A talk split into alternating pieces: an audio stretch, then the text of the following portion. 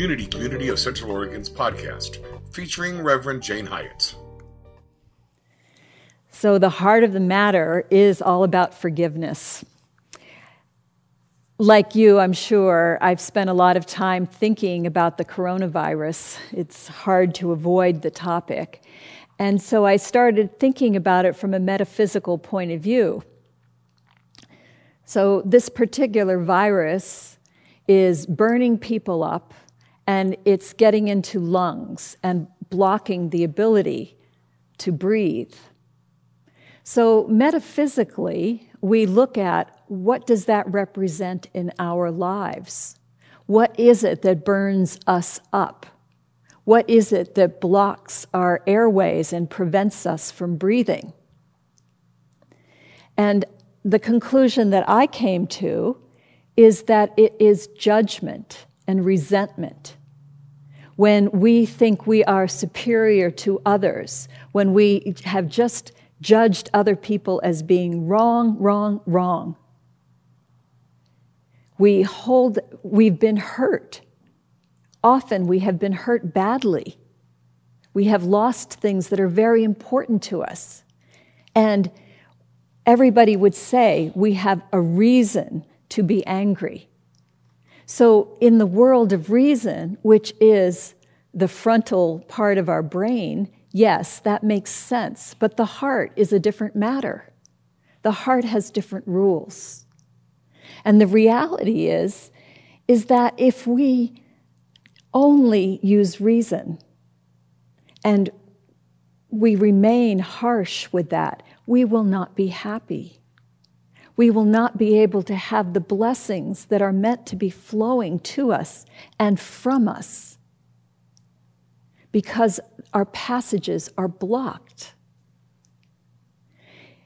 Jesus was a master teacher, and his big message was forgiveness. Love others and forgive. That's what he talked about over and over and over.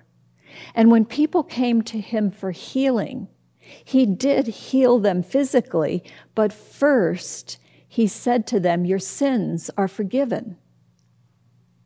And what is sin?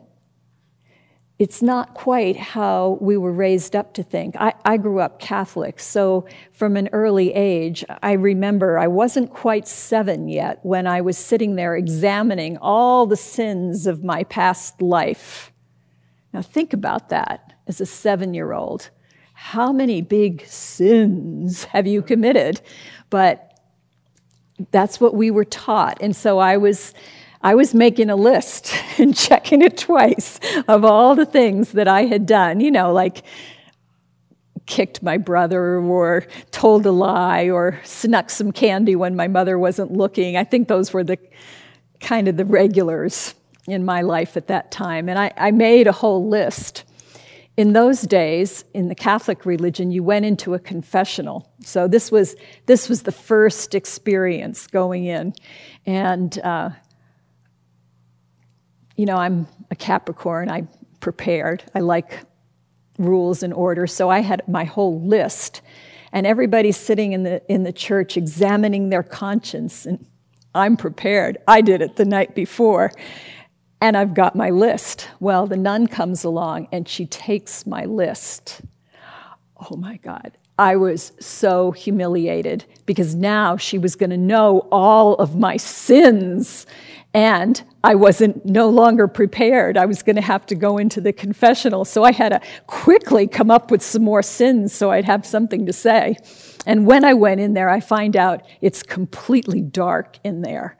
So I couldn't have read my list. The nun actually did me a favor. so anyway, that was, that was my earliest memory of forgiveness. It was tied to recognizing what I had done wrong. But it's just like when you're a little kid and your mom is saying to you, say thank you.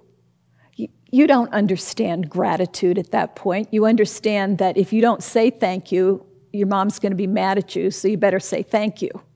And only as we grow do we understand the importance of gratitude. And it's the same thing with forgiveness. Only as we grow do we understand that it's important to take a look at our actions and to recognize where we have gone wrong. Sin doesn't have all the baggage that we think it does. It just means that we missed the mark. We are, we are striving to be awakened. We are striving to live in a way that we can be proud of. And sometimes, instead of being awakened, we hit the snooze button, or we get out on the wrong side of the bed, and we do things that we're not proud of, and we have to be willing to forgive ourselves.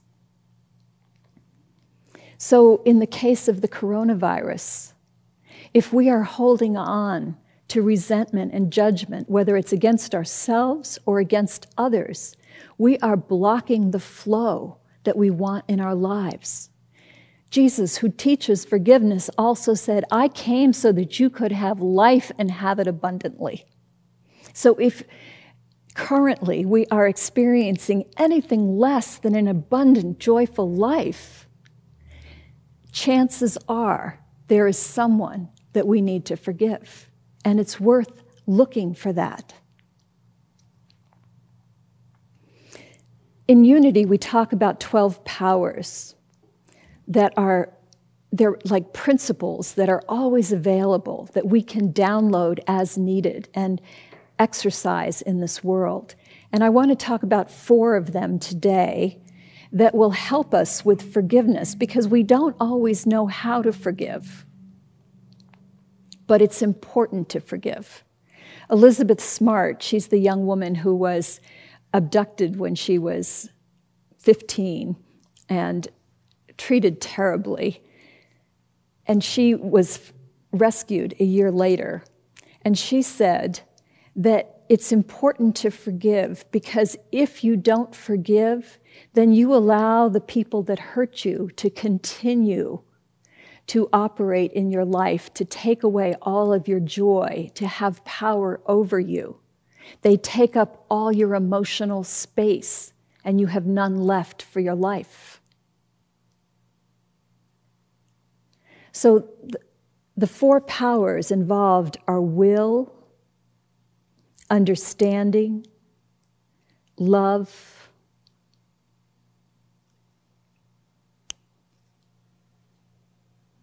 imagination. I don't really want to affirm that I will never be able to remember every item on a list, but so far, that has been the case. So, with will, let's talk about will. Often we beat ourselves up because we lack willpower. But will is much more.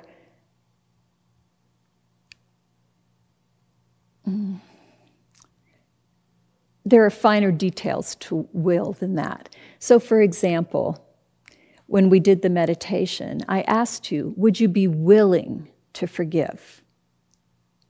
Willing is a form of will that involves just an openness. And sometimes that's where we are in the process because forgiveness is not just a done. Forgiveness is a process. And we can short circuit it by just jumping in and saying, Well, I forgive, because we haven't really done it then. We first have to just acknowledge what happened. Sometimes people have work to do with their childhood, and they, I can't tell you how many times I've sat with somebody in a counseling situation where they said, I had a really good childhood. And as the conversation continues, I find out they lived with alcoholic parents, they were physically abused, you know, lots of different things that happened in this really good childhood. Have you ever seen that Far Side cartoon about the? Um, it's a convention with families that were functional, and there are like three people in the audience, and they were wearing T-shirts that say "In Denial." So they, it's like most families have something going on that hurts children because it's just part of the way it's wired and because We come here not to have a bed of roses, but to grow. And so, those circumstances that happen to us when we are young are the fodder that we work with that allow us to make a pearl. So, in being willing, we first we look at what is it that we need to forgive. We have to feel our feelings about that. And having faced it and felt our feelings, then we can be willing to forgive. And sometimes we can just decide and say, This is what I'm going to do. And we pull in that full power of will. We exercise authority and we say, We do it. And other times we just can't get there, and that's okay. It's part of the process. We just allow ourselves to be willing, or we pray that we might be willing. And there's no judgment about any of that. It's just wherever we are. Think for a moment if you woke up one morning and you went out into your living room and the beautiful couch that was normally there had somehow been taken away in the night, and in its place was this flea bitten, stained, spring popping couch that would not even be available in Goodwill. It is totally for the dump. It's so trashed, and it's a color you hate. There are stains all over it. There's, it smells.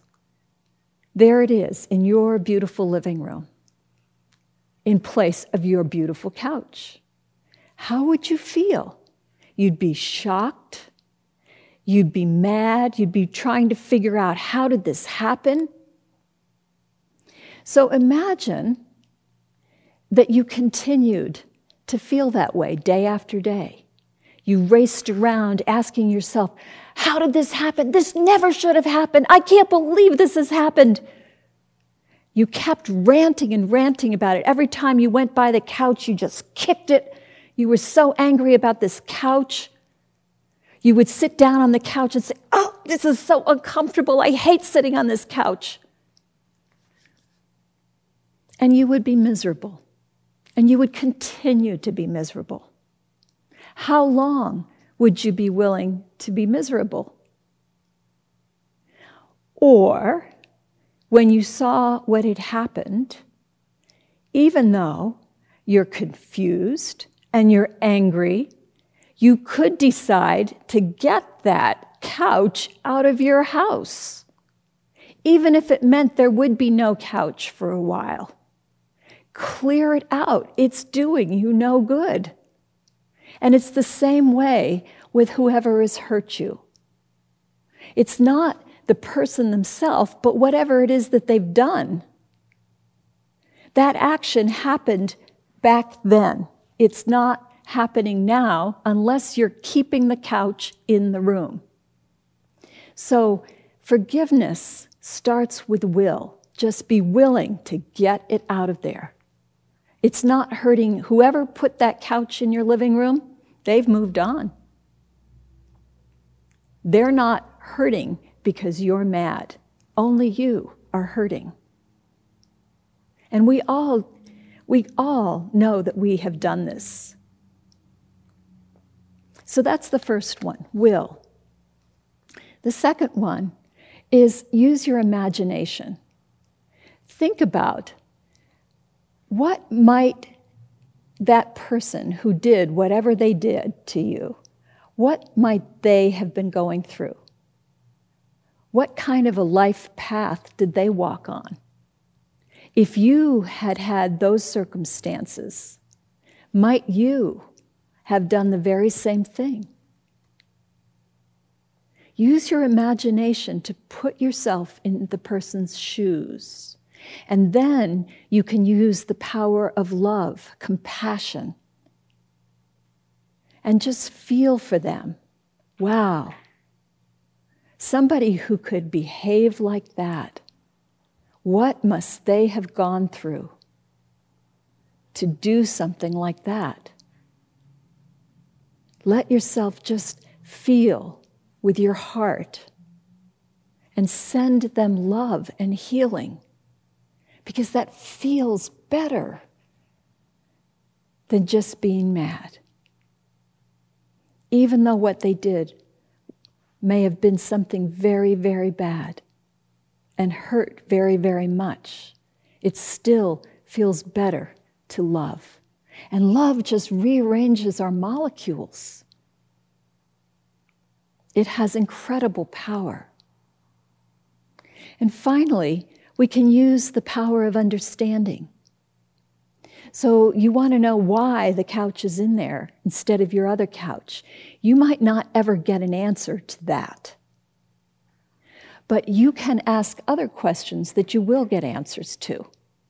One question is why would this be happening in my life now? And this is not asked to beat yourself up. This is being curious and for understanding. So, supposing, for example, you grew up with an alcoholic parent, and now you just happen to have married an alcoholic. That's not a coincidence. It's an opportunity for you to grow, for you to have some power in a similar situation to what you grew up with when you did not have power. You could look at it, at it as life bestowing upon you the opportunity to grow and become free of the pain that you experienced before. No matter what goes on in your relationship, the odds are you're going to be able to draw a line back to something that happened when you were younger. So that's a form of understanding. And while you might still not be happy about the partner that's an alcoholic, it becomes easier to forgive because you see how you participated through needing. You have this template of needing to heal this. And so someone comes in to help you heal it. Now, this also doesn't mean that you allow the behavior to continue. Whatever it is that somebody's done that hurts you, you don't say, oh, well, this is a match from my childhood, so I'm just going to let you keep doing this to me. No. Part of the healing is learning how to set boundaries and not letting that happen. So these are things that you can understand. You can also look at it from more of a soul level. Like when you came into form, what were you thinking as a soul before you came in? Maybe you came in and you said, You know, I really want to master the energy of forgiveness. Well, if you said that, guess what? You need something to forgive. Maybe there's a, a, person in my life who has had just such incredible illness. Every time I talk to her, there's something new that's going on, and it's dramatic. And yet, every time I talk to her, she talks about how blessed she is, how good God is, how these circumstances come to her where she has help that shows up.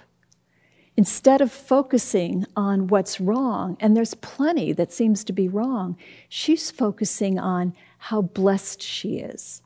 What if, as a soul, she came in to take on pain that was not just hers, but pain from the world, and to ground it with gratitude and faith. What if that's what it was? So you see, this is all, I, I don't know the answer to this, but this is understanding that comes to us when we stay into a place of meditation.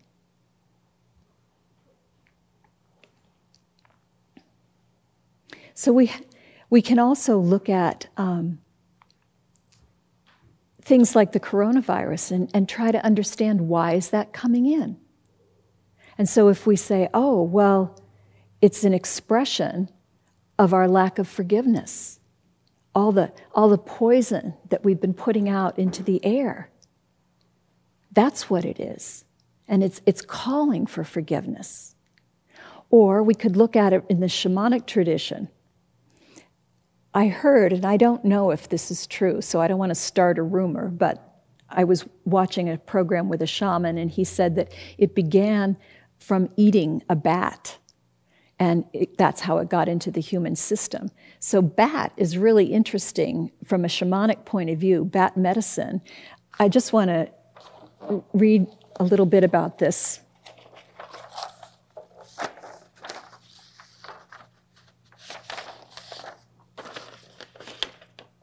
Because it's so amazing. If bat shows up, it means let go of those habits and attachments that no longer serve you and welcome the changes that are long overdue. Isn't that what we're having happen right now? The ordeal that you're facing is a necessary part of your transformation and an initiation into a much more spiritually directed life. Wow. What if that's the gift of coronavirus? It's time to confront and conquer your fears, trusting that doing so will bring about dramatic and beneficial changes. Mingle and socialize more with others. Well, we sure wish we could. Perhaps by joining online classes or group activities that you think you'd enjoy.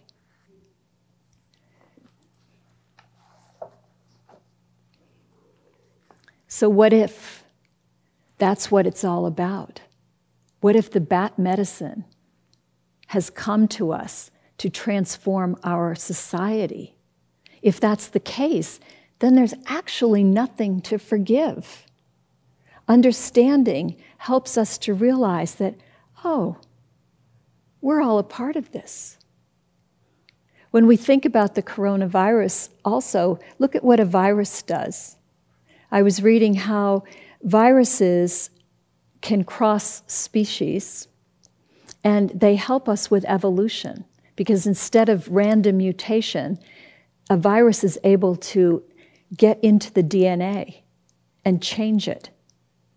So, what if this amazing virus that is coming and affecting our whole world is changing us for the better? It could also change us for the worse. But as spiritual community, we have the obligation and the honor to hold the high watch for what this could be. Instead of going into worry, we go into possibility. And we forgive. We practice forgiveness so that we are clearing our airways so that life can come through. This is so important. Let's all make a pact that this week in particular, but ongoing, when Jesus taught about forgiveness, at one point his disciples say to him, How often are we supposed to do this? Seven times? So, seven in numerology means full, complete, like always. And Jesus' answer is, No, 70 times 7. So beyond always. It's something we need to always, always, always be practicing. So let's make that our commitment as a community that we are going to practice forgiveness and clear our airways, and let's make that go viral.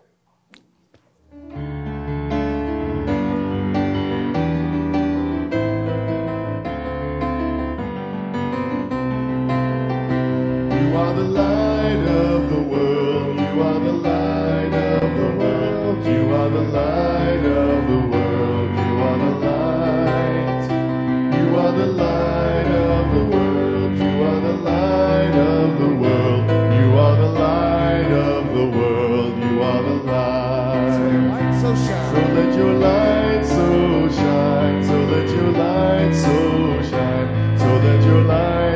so shine. Let your light shine.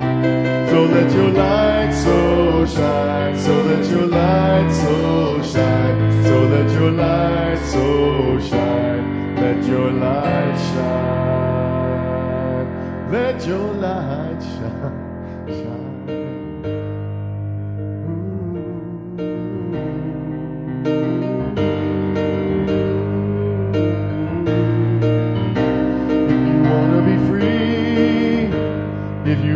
believe,